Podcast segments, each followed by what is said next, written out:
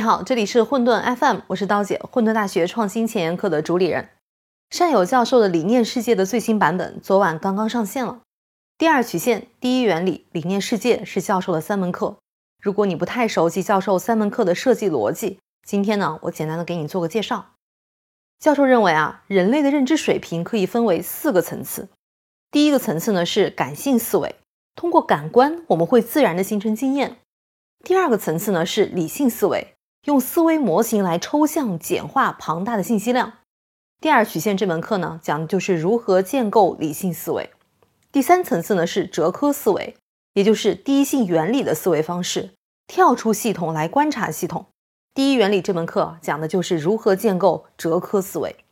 第四层次呢是觉醒意识，是一种超越思维、超越逻辑的用之方式，也是理念世界这门课的核心内容。我个人听过理念世界这门课好几遍，包括这次上线版本的现场，我个人呢有很多的收获。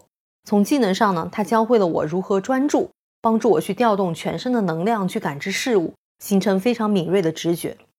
从意义上呢，它引导了我去思考真正的大问题：世界是什么？我是谁？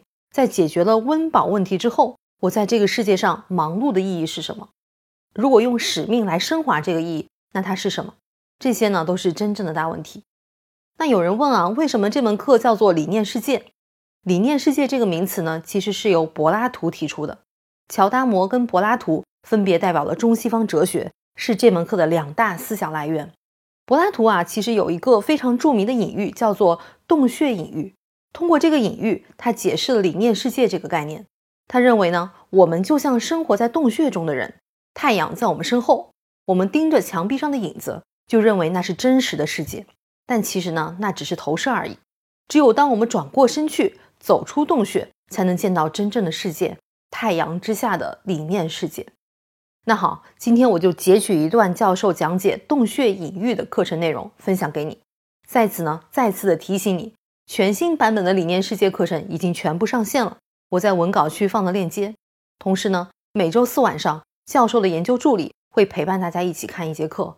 欢迎我们每周四晚八点相约混沌直播间一起看课。今天有一个很奇怪的命题，说哲学死了。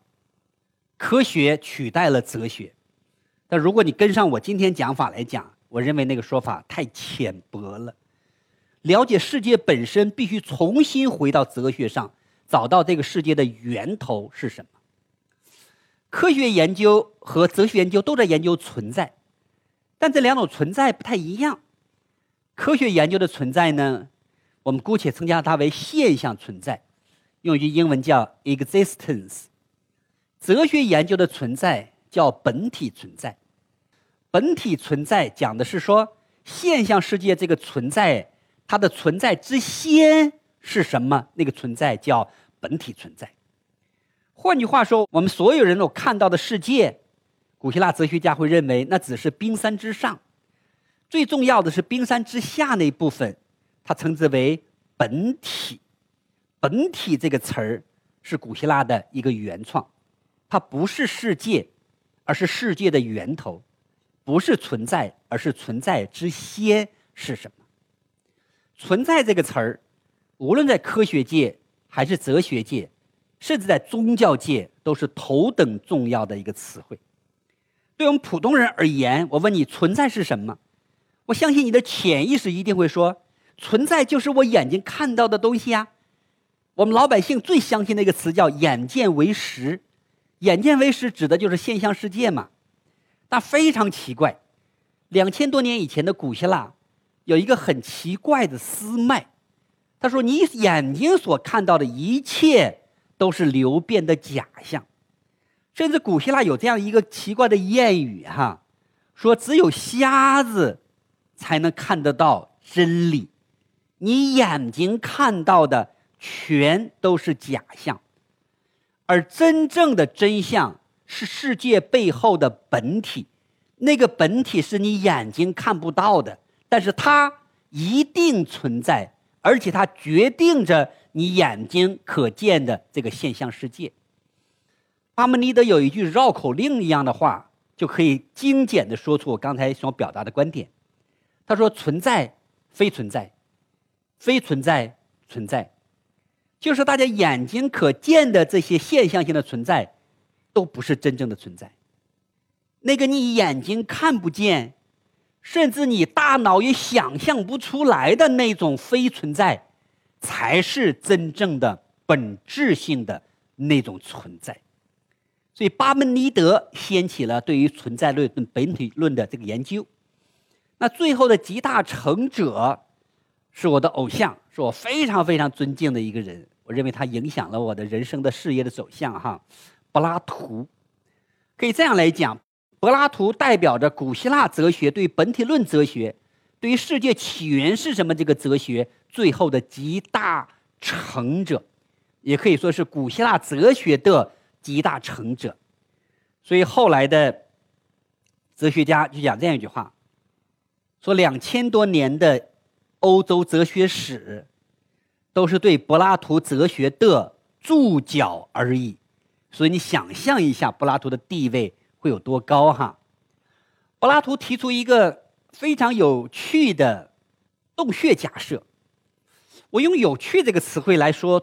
我第一次听，甚至我很多年在听，我都认为柏拉图在打比方而已。比如他说呀，其实人类所看到的所有的知识，都是有一些光在墙壁上的倒影而已。真正的光、真正的知识、真正的真理是在洞穴之外。洞穴之外，他用太阳作为真理的隐喻。我相信，如果今天你第一次听这个故事，你一定会觉得哦，这个故事很有趣，哇，这个比喻说的很有趣。但是如果我认真的跟你说一下，如果柏拉图说的就是真的，你会怎么想？也就是说，他并不是打比方，很有可能我们这个现象世界，以及对现象世界所有的知识。都是投影，真正的那个世界，以及真正的那个真理，都在这个世界之外。你会怎么考虑？这是一个非常非常重大的问题。那在这个体系里边，各位看，它就分成两个世界：一个世界是洞穴之内，另外一个世界是洞穴之外。洞穴之外那个世界是源头世界，它生出了这个世界出来。洞穴之内。是投影，是现象世界。洞穴之外，当你沐浴在太阳之下，你就成为太阳，成为光，成为真理。那个状态，才是真正的本体世界。而柏拉图把本体世界给了一个词汇，叫理念世界。所以，当我讲理念世界的时候，其实就是讲本体世界，是柏拉图对它的定义。他为什么用理念来形容呢？本体世界呢？你应该感受到，他会认为本体世界是某种精神性的，包含着物质，但它是精神性的这样一种源头的一种存在。